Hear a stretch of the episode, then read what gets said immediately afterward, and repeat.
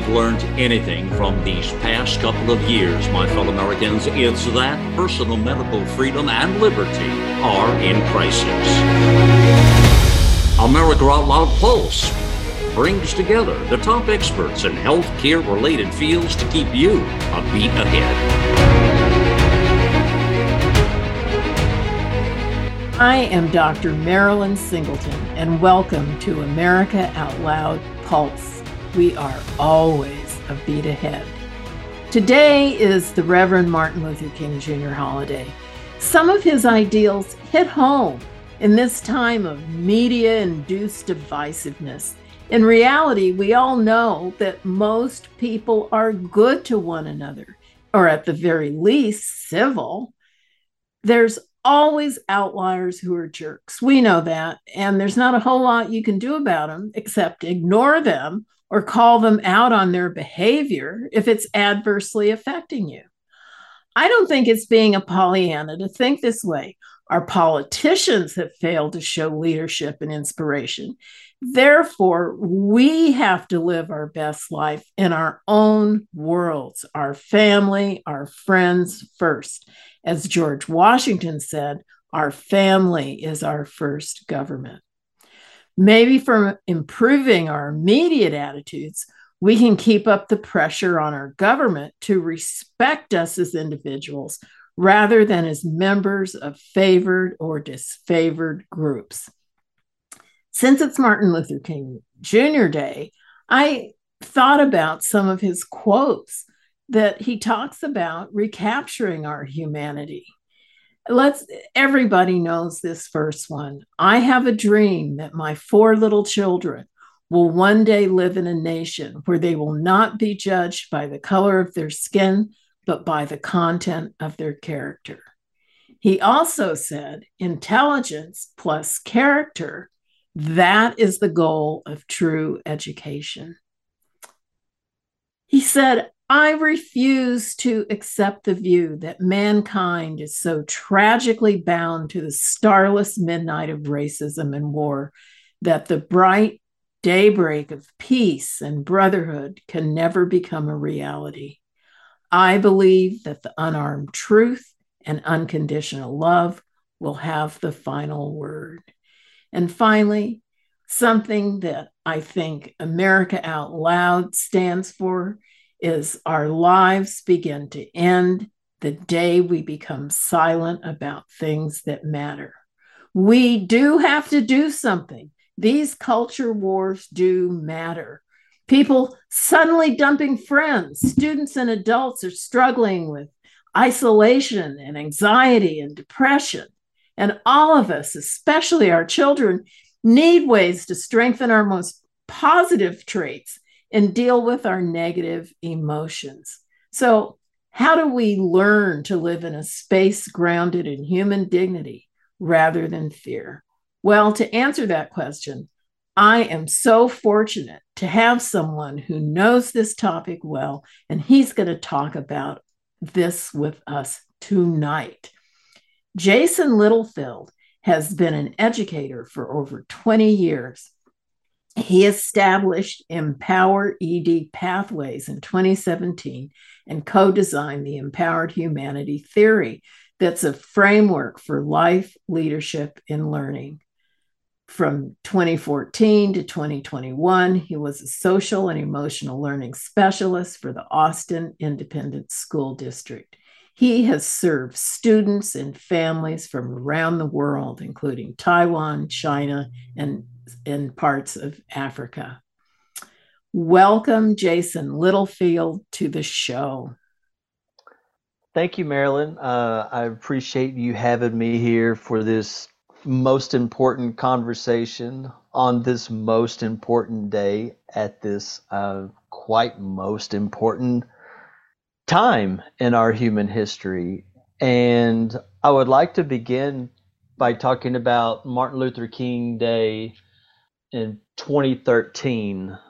Uh, I was living in Benin, Africa at the time, and I was a judge of a speech contest at the U S Embassy And the speech was young Beninese students that were that had written these speeches and were given these speeches about Doctor King and what his legacy meant to them as they building a young nation. Uh-oh. And they have had their government corruption and, and everything else. But just hearing these young people talk about what Doctor King's message meant to them and creating a more united Africa. And I was sitting at the U S Embassy outside with the American flag, the Benin flag, and you could hear the ocean outside. And that was the, I mean, that's the same ocean that gave birth to the slave trade. So just sitting there in that moment, reflecting on American history, human history, and how Doctor King's message of essentially balancing anger and love and principles of liberty and freedom, and really trying to figure out how can we all get along, what is our vision. Well, being in that moment was just a very, and it, it really hit home with me because as a child, you know, I I, uh, I entered kindergarten in nineteen eighty. So I was kind of the first generation to go to an integrated school. And we all knew that. Where where was this? And in, in, this was in this Texas? Was in, In East Texas, in Nacogdoches, mm-hmm. Texas, yes. Uh-huh. Okay. So, I mean, we understood the sins of our father, literally, you know, uh, and we felt we had a, a different responsibility to do things differently. And what we are encountering now is that, so that same very spirit that we summed up of Doctor King's message and that whole idea, that pure idea right now is being sandwiched between a bottom up and a top down revolution that is trying to squeeze that idea out. Mm. And the only way that we as human beings and humankind can preserve that spirit and that message is to come together and unite in our culture, immediately tear down those Republican, Democrat, conservative, liberal, immediately tear down those barriers that have been built up to divide us and to unite within the culture to preserve that spirit so that the, at least the bottom down revolution will, will die out. Well, okay. You mentioned that part of this is sort of a bottom down mentality, and we're being led by these worthless leaders and, and fear mongering media. What else do you think is wrong with society these days? I mean, there's so much nastiness and the crime with no remorse, it seems, and people texting each other when they're sitting right there in the same room when they could talk face to face. What has happened to society? Well, the most simplest and easiest answer is we have, we are systematically and institutionalizing dehumanization. And whenever we do that, we automatically justify treating somebody poorly. So we are increasing our human capacity, those natural wired-in capacities for prejudice, aggression, and cruelty, and strengthening our in that in-group bias preference as well. Just by the way that we are socially organizing and how the media is and politicians really tap into that fear element, I heard you say, because once the fear is primed, all of our brain's activity is in the amygdala, which once all of the activity is in that fight, flight, or freeze part, we are completely disconnecting from rationality and compassion and those types of thinking. So what's oh, getting, wrong with society? Getting us down to our animal, yeah, yeah, animal what, selves. Yes. What's wrong with society is that we are priming our worst human capacities and tampering down our most positive and benevolent traits. Well, I want to backtrack here a minute because I wanted to kind of settle in what you said, how our negatives are being uh, expanded and, and the positives are being decreased. They're being minimized. I want you to tell your journey that you had to this whole realization and wanting to actually sit down and do something about it. Start from the top. Okay. Uh, well, I'll go back to twenty twelve when I was kind of disillusioned at the public school system in general. And uh, excuse me, I lost I lost my train of thought. Oh, and I I understood the mechanisms at play in our culture. Uh, I saw, you know, the potent, the dehumanization and the emphasis on the, the group rather than the individual, and some of those uh, the political undertones of that culture as well. So that's when I decided to leave. So the first part of my journey was I recognized it about ten years ago, and I thought that the best decision that I could make at that time to avoid what was coming was to basically get rid of all of my possessions and make a commitment to live in China for a couple of years. Uh, however, that couple of years was only a few months because of visa issues, and then I was transferred to Benin, and odd situations there brought me right back to the U S within a year of what was supposed to be a forever move.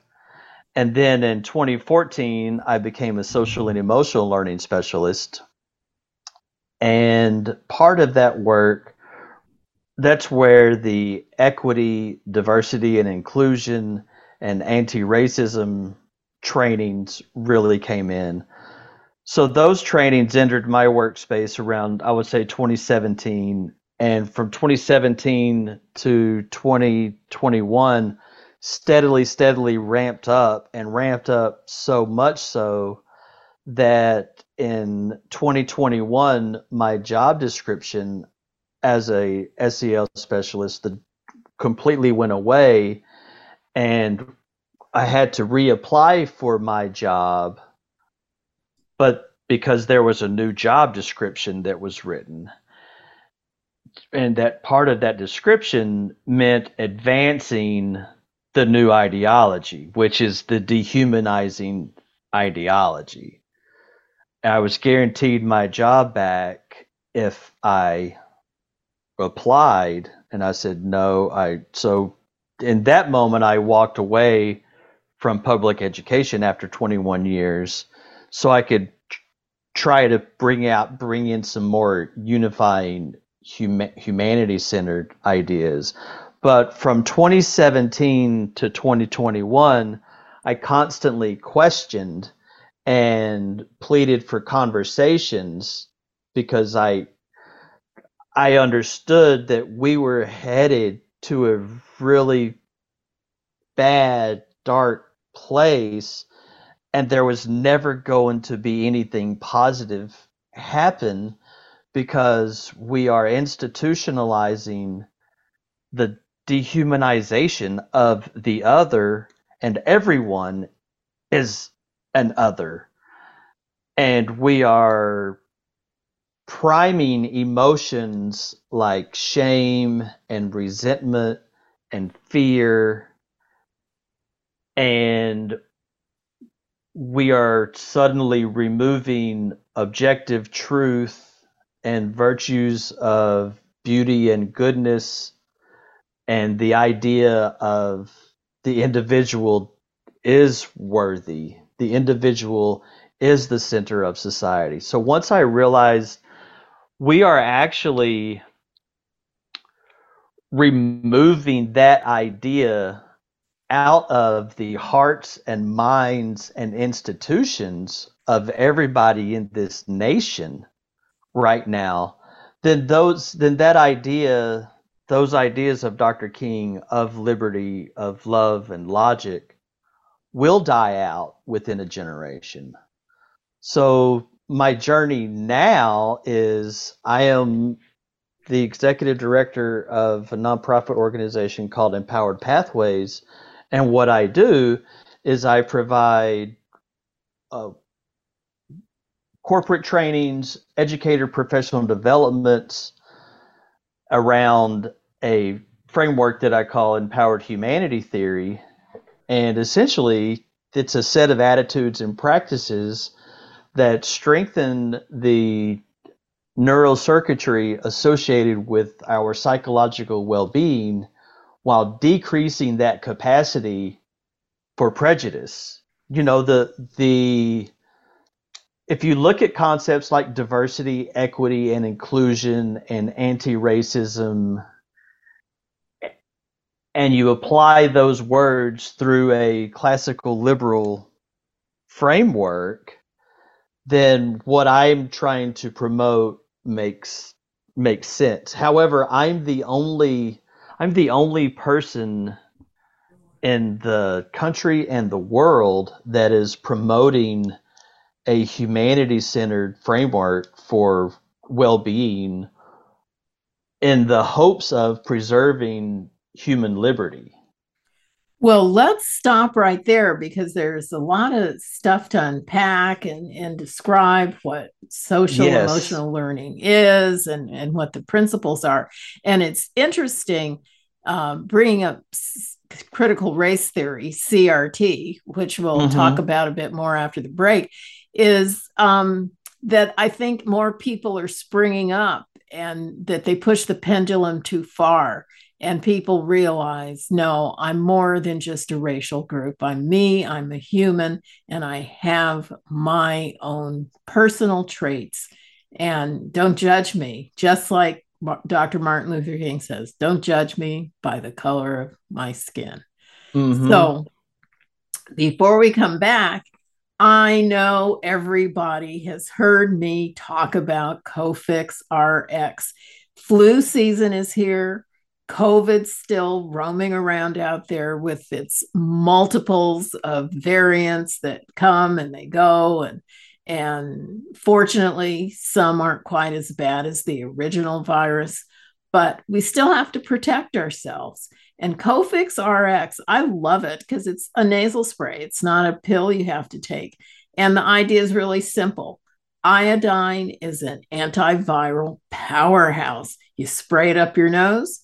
It destroys the germs and other pathogens. It's really pretty simple. And the mixture is just the right amount. You don't have to mix it up yourself from getting stuff off the shelf at, at the pharmacy. And it's also got vitamin D and xylitol, both of which are good for antivirals. So you have to realize, and I'm sure most of us know, that we usually get sick by inhaling viruses through the nose. So that's why the nasal spray makes such perfect sense. You pop it up the nose, this squirt, and um, nip it in the bud, as they say. I want everybody to be healthy for your own sake. And of course, so you can keep listening to America Out Loud Pulse. Cold and flu season is here. Wouldn't it be great if you had a way to minimize airborne viral threats? Well, now there is, and it's a povidone iodine-based antiviral nasal spray called CoFix R X. You might even say it's just what the doctor ordered. To reduce your chance of getting hurt, you wear a safety belt when you're driving. To limit sun damage, you wear sunscreen on the beach. CoFix R X is just like that. It's an additional layer of protection. It's sold by thousands of pharmacists and medical doctors nationwide. It's made right here in the U S A. Again, it's a povidone iodine-based antiviral nasal spray. You've heard them talk about it here on the Out Loud Network over and over again. Check out cofix r x dot com. That's C O F I X R X dot com for a retailer near you, or use coupon code OUTLOUD for twenty percent off at cofix r x dot com. We know you love the versatility and portability of the Genesis Fogger, but sometimes you just want to set it and forget it. Well, we heard you. Introducing the U X four H O C L Atomizer. This stationary unit quietly protects you and is perfect for smaller spaces. With over a quarter million units sold in Japan, it's now available in the United States. Visit genesis fogger dot com forward slash out loud to see the U X four in action and receive a fifteen percent discount on either Fogger with promo code OUTLOUD. With Genesis, you're ready for anything.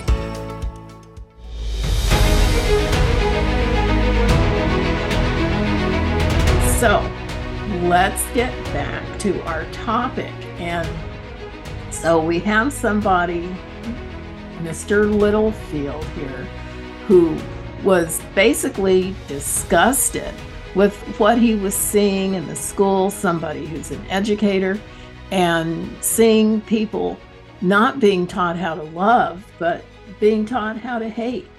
And he was a social emotional learning specialist. So we'll just start this off with saying, what is social emotional learning? A lot of parents uh, know that their kids get sent to school and this is part of the curriculum, but don't really know what it is. So please tell us. Well, uh, the first thing I would suggest is that if this is in your school, I would request to check it out, see what is being taught in in your child's school. And if there are any surveys, and if there are, opt out of any and all of those social emotional learning surveys and any any type of tracking. Of, I will say that when I first encountered S E L, social and emotional learning, in twenty fourteen, I thought that it was the missing piece of public education. I thought it was the, you know, because remember, I, I left initially in twenty twelve because I saw it was initially a futile, fruitless effort that n- there was no good coming from it. So then, being an S E L specialist, we talked about, you know, this is where we talked about growth mindset, cultivating resiliency, mindfulness, and the neuroplasticity that's associated with that. And just really learning the skills to cope with this really wild thing called life. You know, uh, and CASEL, the major S E L organization, they've identified five competencies, which are self-awareness, self-management, social awareness, relationship skills, and decision-making skills. And on the surface, I mean, all of those sound great, and we do want to have those capacities developed. But around twenty, well, it was December of twenty twenty, CASEL shifted the definition of S E L to be what they call transformative S E L. And what that is, it it's using the philosophies of the newly imposed culture. You know, some people call it wokeism or successor ideology, or people that don't know those terms just know something really weird is happening. But transformative S E L is adopting that framework, and the undertone, the underlying philosophy of that framework views the individual and concept of liberty and sovereignty as the problem of society and the problem of humankind, and is actively working to erode those concepts of liberty and sovereignty. You know, earlier when I mentioned the bottom up, top down revolution, that's an example of the bottom up, because that's what's taking place in the culture. So we are in our culture, in our, in our institutions, and S E L is now, unfortunately, a vehicle for essentially eroding the entire classical liberal Enlightenment era of human history. Well, the thing so, that strikes me when you're talking about this is people seem to have an innate way to be. And they tend to want to help each other because they want the species to continue. It doesn't help if all your neighbors drop dead and you're the only one there. Everybody needs somebody. Um, you know, we kind of all know that, but somehow it almost sounds like indoctrination rather than just helping kids learn how to help with their emotions and look for the positive in people and not jump down people's throats at the drop of a hat. And it seems to be just, just the opposite. They're, they're teaching them that everything is a microaggression.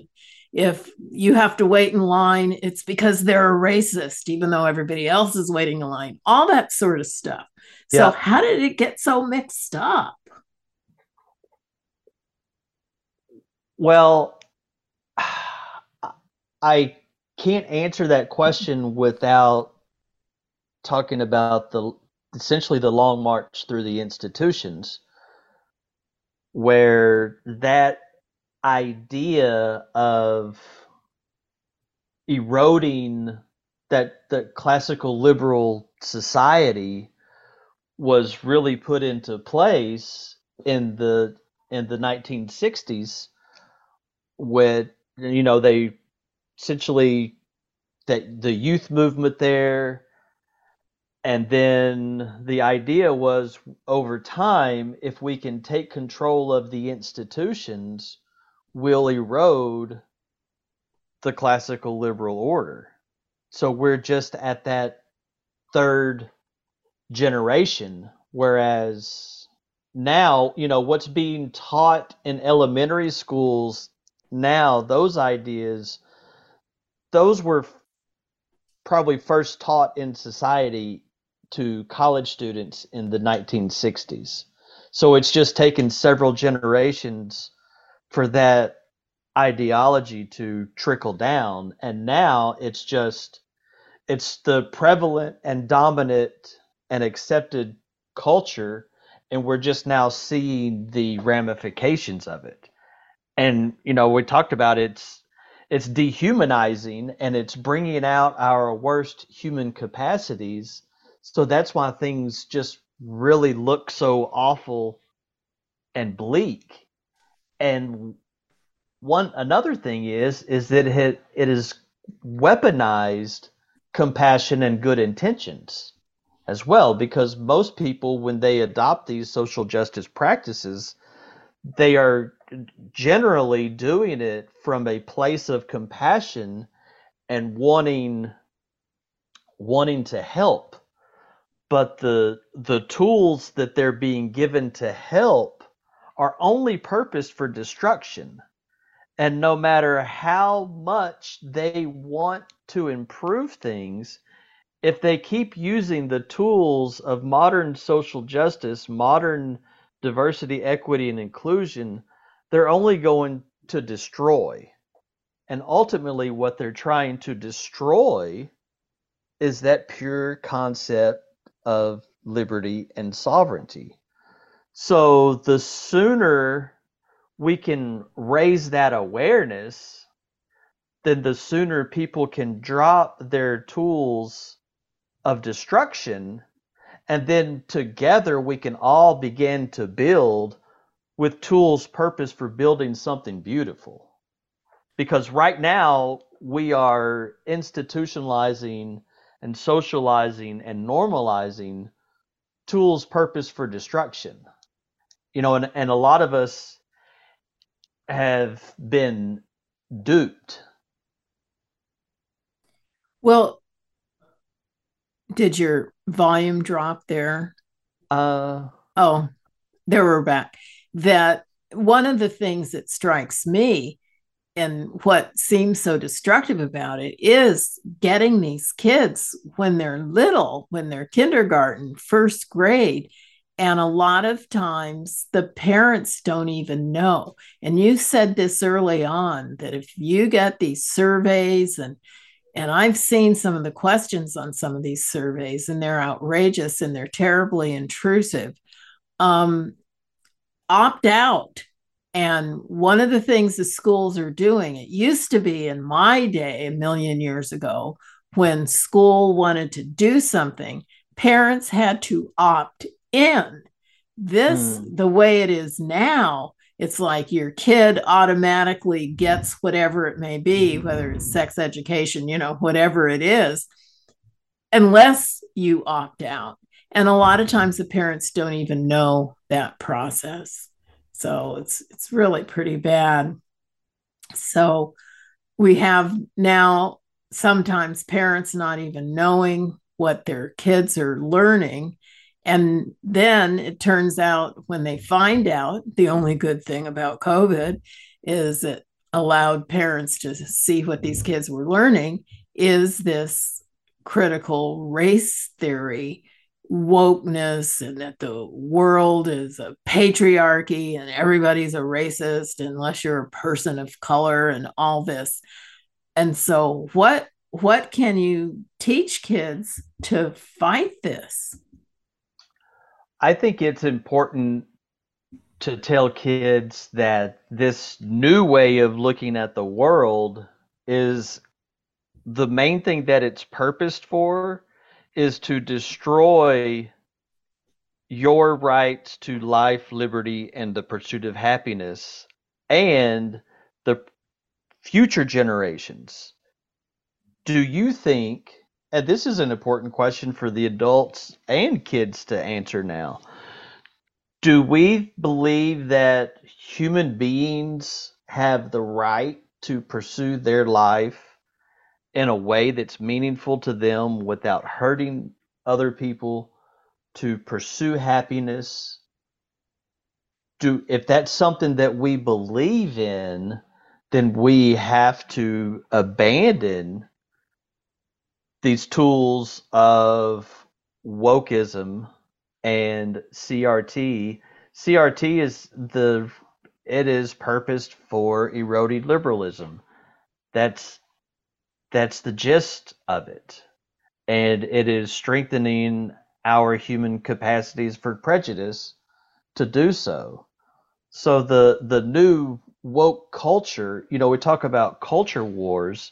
It really is uh, a a war in our in our culture. And the thing is, I, I would say eighty-five to ninety percent of us do believe in that basic liberalism culture, that individuals do have the rights to life, liberty, and happiness, and that that is something worth fighting for and preserving. However, the false, you know, the, the Republican versus Democrat fifty-fifty divide has us currently falsely divided. Whereas if we would unite in our culture and begin figuring out, okay, how can we begin removing these toxic ideas from our institutions? How do we properly audit to make sure that the curriculums and the policies that we are writing are written from a perspective of increasing liberty and figuring out ways to increase the well-being of all people? And how do we create systems in which all of us are included and we are all uplifting each other?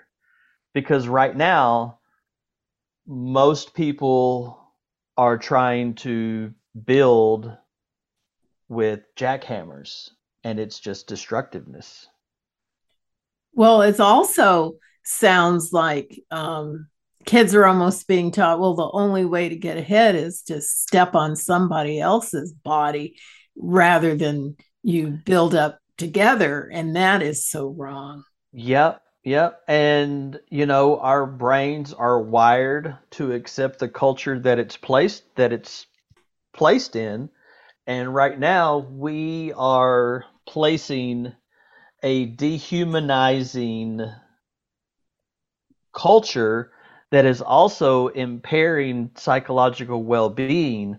We are placing that culture on an entire generation across this country and across Western democratized nations across the world, because this is happening not just in America in this present moment. This is a global phenomena that all citizens are beginning to address, and I hope throughout this next year will continue. Well, it's interesting um, that You, you know, you say it's global, and then, of course, it brings it back to my old friend COVID, that was a global phenomenon, and so many people reacted in a way that did isolate people, make them more me-centered and not people-centered. And there was a point where people didn't really need to be that way anymore, but they kept it up and people stayed isolated, and this whole generation of kids. And already there's studies that are coming out that show that their speech is delayed and their social skills are certainly going to be delayed. And this is something we've got to fight to get us back on the right track.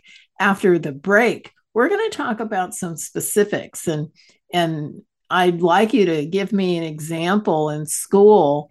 You know, if you have a classroom issue or a child that has an issue, how you don't single them out, but um, kind of teach kids a nice civil, not a me-oriented. Even though you want individual freedom and liberty, it still means the world doesn't revolve around you. So it's it's a balance. And so we'll talk about that balance and what things that you would tell a child in certain situations.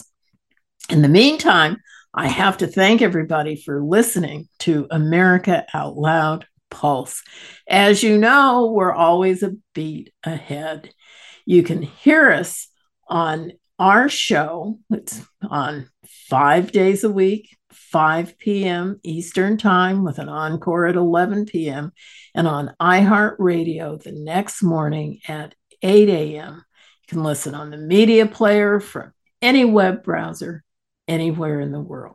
The best part that I like is the shows go direct to podcast in twenty-four hours. They're on lots of the podcast networks: Apple, Spotify, Pandora, TuneIn, Stitcher, and iHeart. What the other wonderful thing I like about the show is that it's a different person every night. So I'm on on Mondays, Tuesdays, with Doctor Jordan Vaughn and Doctor Stuart Tankersley, Wednesdays with Doctor Peter McCulloch and Malcolm Out Loud, Thursdays with Doctor Peter Bregan and Ginger Ross Bregan, and our Friday nurse, Jody O'Malley. She was quite popular, so she has moved to a full show with nurses. Nurses Out Loud. And that is on Monday through Friday as well. So I just want to thank everybody again for listening. Bookmark us, americaoutloud.com forward slash pulse. Here we take on the challenges of our generation so that we can preserve future generations. America Out Loud dot com. Seven amazing years. We know that if America fails, the world will fail. It is incumbent upon us to carry the torch for liberty.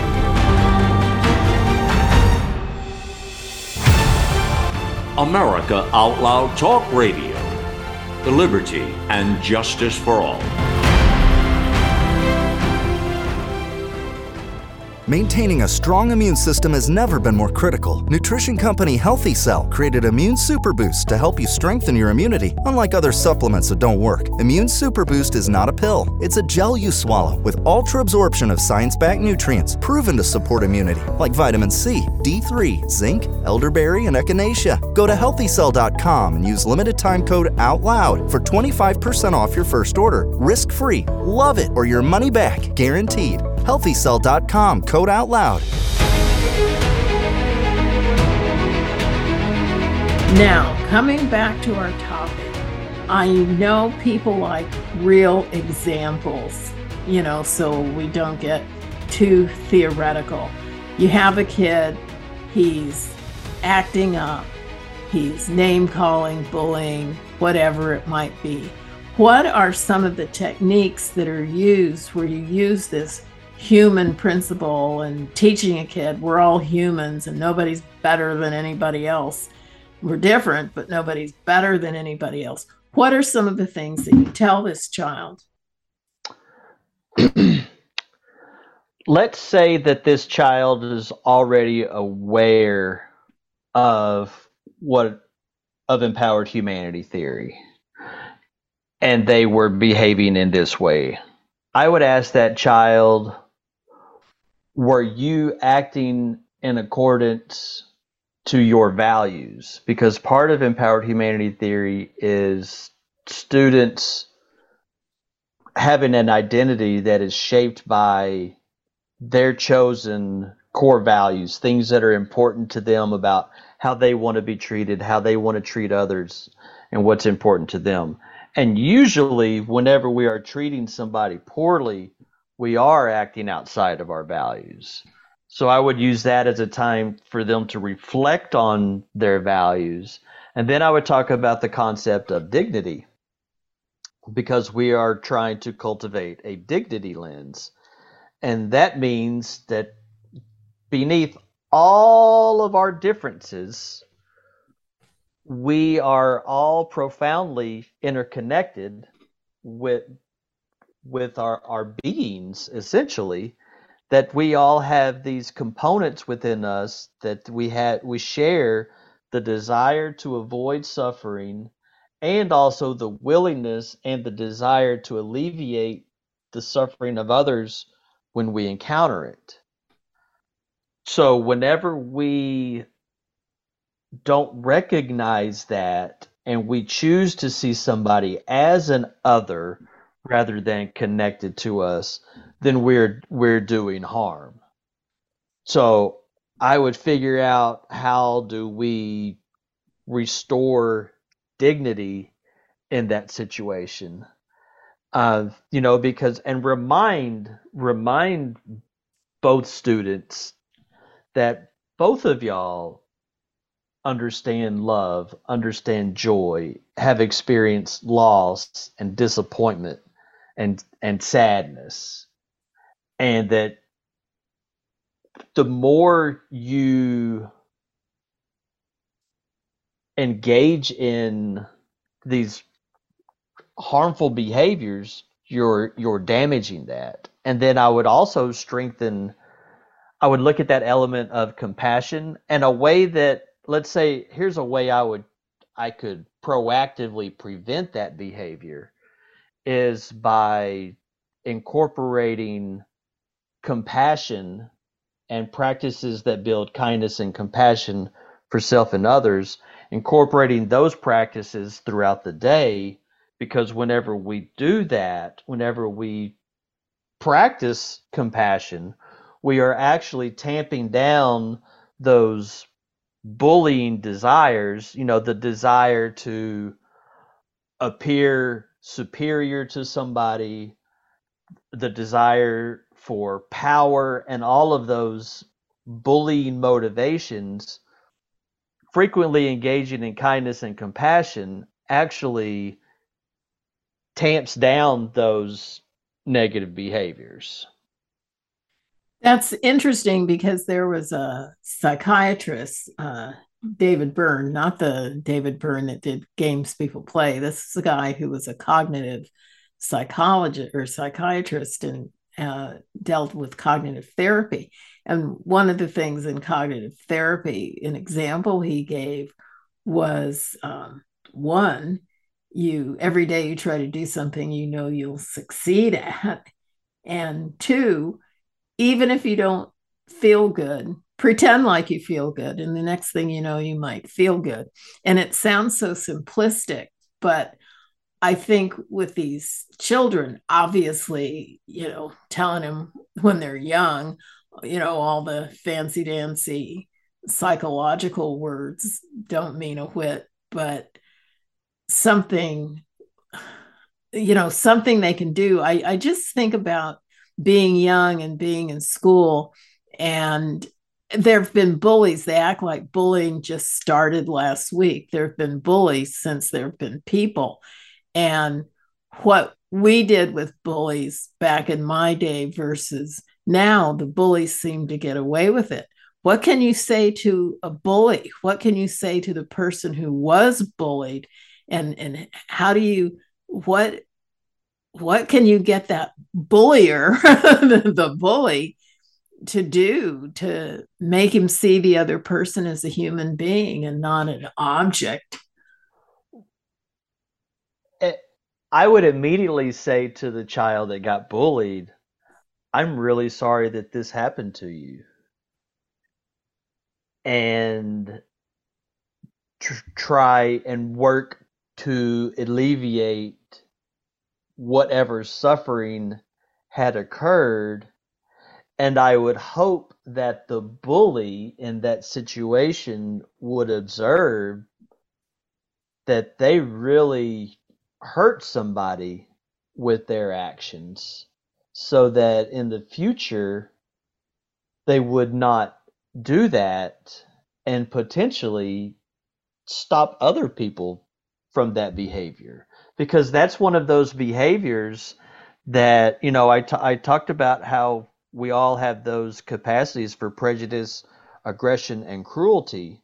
And the more we see somebody as an other, the more likely we are to strengthen those innate capacities, and bullying is the is the result of strengthening prejudice, aggression, and cruelty.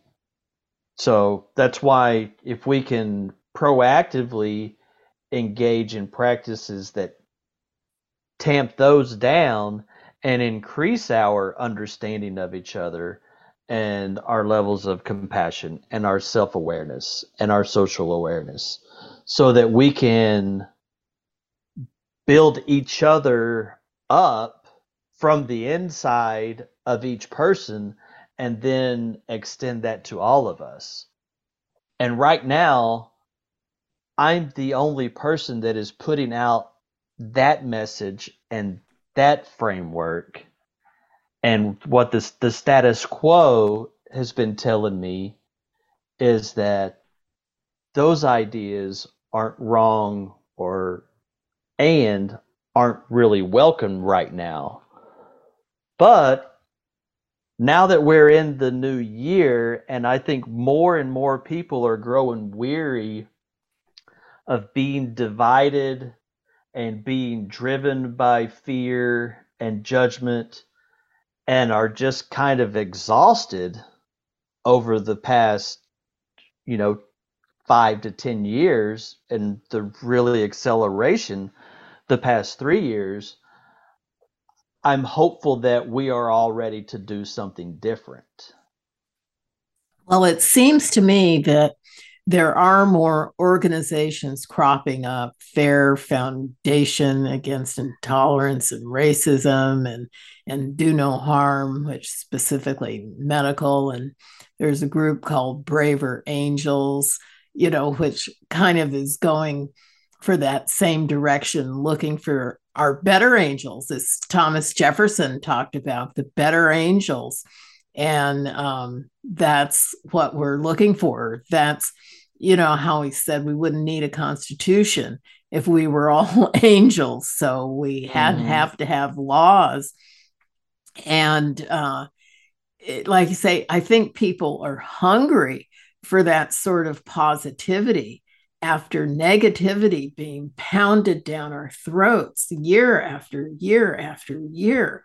And it's interesting, you mentioned the sixties kind of is the start of a lot of this. I was in college in the sixties, Make Love, Not War, Women's Lib. And um, it was do whatever you like, as long as it doesn't hurt anybody. And that's how the idea began. And as you point out, it over these years, it changed to where instead of being liberated, it's really chained us down to a certain ideology and a certain way to speak, a certain way to think now. Yeah. And, you know, things that used to be science fiction or fantasy, whatever. There was a movie called The Minority Report with Tom Cruise. And there was a, a police unit called the pre-crime unit, where they would arrest people before the crime was committed. And I kind of feel like we've crept that far now to where the thought police are out there. And well, quite honestly, that that that is that's that's a that's a reality. I, I saw a, a speech, I believe it was made either one or two years ago at the World Economic Forum, and they were, the lady, I, I forget where she was from, but she was talking about the ability to prevent crime with this A I mind reading technology. And she specifically mentioned that there, you know, there's not a cognitive Bill of Rights. And I've also heard of a, a Chinese A I that can detect if you're loyal to the party or not.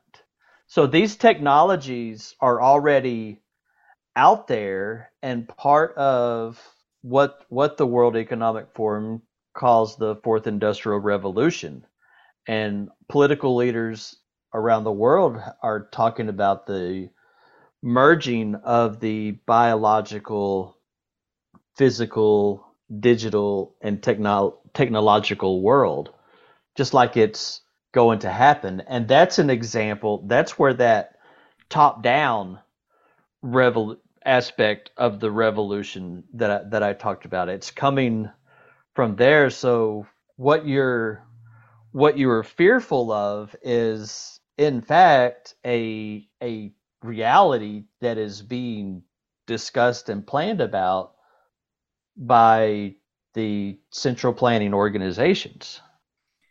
Well, it's interesting to me be, about this rampant crime uh, out here in Los Angeles. I mean, people are sitting at outdoor eating areas and their purses are being snatched off the table, their watches are being ripped off their arm. And listening to you talk, it makes me wonder if one of the reasons, and we tried to recall our district attorney because he was very soft on crime, whether this soft on crime is calculated to get people to where they would agree to this A I looking into people's minds. You know, it's like they pushed us so far that say, yeah, I say uncle, stop them before they come in my house and rob me and rape me. And, you know, because I don't yep. think anybody would agree to that unless they were pushed in some way. Well, and once you, you know, I'll go back to once you can activate people's amygdala, that fight, flight, or freeze part of their brain, it disconnects them from the rational part. So if you have people living in fear and wanting safety and security, they'll give up liberties. And the liberties that we're giving up, once we give up these, once we give up this fight, I, I don't know how, if humankind will ever come back. Well, you they know. say it's hard. It, once you give up your liberty, it is hard to get it back. So I think we really need to consider the health and well-being of the future of humankind before we just casually advance, you know, I heard you mentioned C R T and all of these other elements in our culture that we're advancing, because it is it has become the new standard for how institutions write policy and organize and the curriculum that schools put forth. So it would behoove us in this moment to come together and really understand what these ideas that society is advancing, and we can go back to doing things in a pro-liberty, in a pro-humankind way. It's just somebody somebody took those tools away from us, so it's up to us to find them and utilize them again. Well, on that note, I would like you to tell people how they can read more about your insights and ideas and the empowerment movement that you've started. You can check out empowered pathways dot org. Uh, you can find me on Twitter at Jason the T H E E Human. And those are the two two best ways. Also, uh, wherever podcasts are available, you can check out Reformation Radio. Uh, it's a little show I put together talking about talking about the world right now and what are some things that we we can do in this moment in time.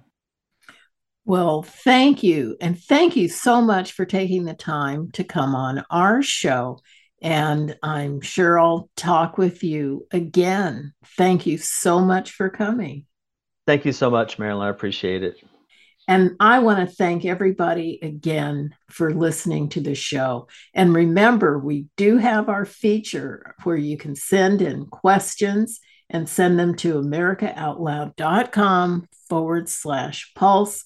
You can have them for the host, for the guest. We'll try to get you an answer um, direct to your email. First names are fine. And uh, we love answering all of the questions, no matter what they are. And I just want to let people know, whether you agree with what you've heard or have different opinions, share the show anyway.